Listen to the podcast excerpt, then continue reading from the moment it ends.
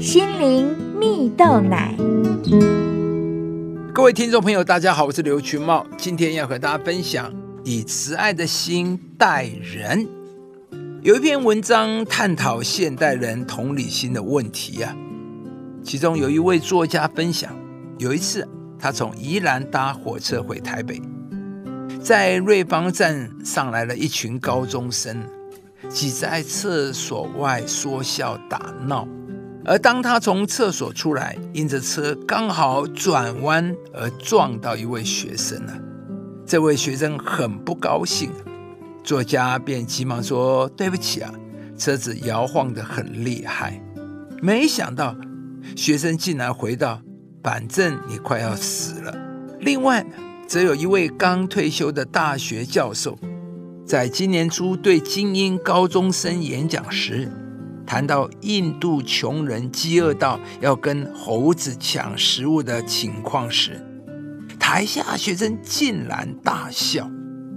教授在台上非常生气，因为这样严肃的悲剧，现代的年轻人却无动于衷。而上述作家和教授的心情，其实是许多人共同的忧虑，就是会不会。有越来越多的人缺乏同理心啊，而当中呢，还有一位大学研究所所长也提到说，有一位国小学生指着桌上喊着说：“妈妈说那个个头小的碰干呐不好吃，是给杯庸吃的。”所长听到了十分感慨，觉得这世代对弱势者太不够同理心。身处优势的人还视为理所当然，甚至是大人教小孩子对人有差别待遇，从小就学了看不起人。而一所高中的老师也说道：许多名校学生家庭的社经地位远高于社会平均值啊。对他们来说，贫困是平行时空；而当这些把优渥视为理所当然的精英呢，长大后站上了社会的决策位置时，他们的决策与思考是否也会与真实世界相反呢？亲爱的朋友，不晓得你是否也觉得现代人的同理心已经渐渐冷淡了呢？如同文章所说。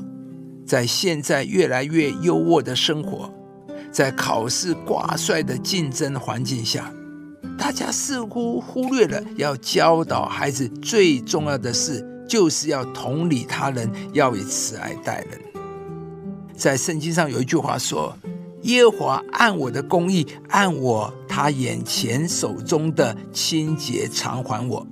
慈爱的人逆慈爱待他。”又说：“你们要为自己栽种公义，就能收割慈爱。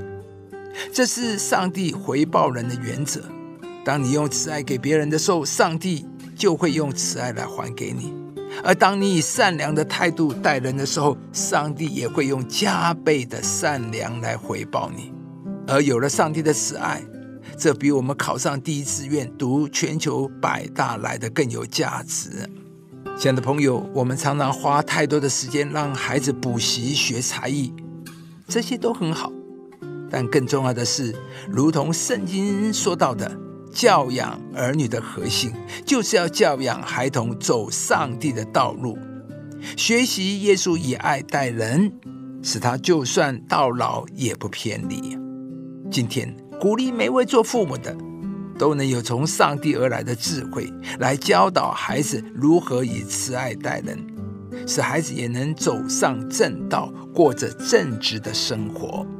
相信上帝也必祝福你的孩子，如同圣经所说，要像黎明的光，越照越明，并且得着上帝的赐福。教养孩童，使他走当行的道。就是到老，他也不偏离。以上节目由中广流行网罗娟、大伟主持的《早安 EZ 购》直播，适林林良堂祝福您有美好丰盛的生命。亲爱的朋友，如果你喜欢这支影片，邀请您于 YouTube 频道搜寻“适林林良堂”，并按下订阅，领受更多祝福和生活的智慧。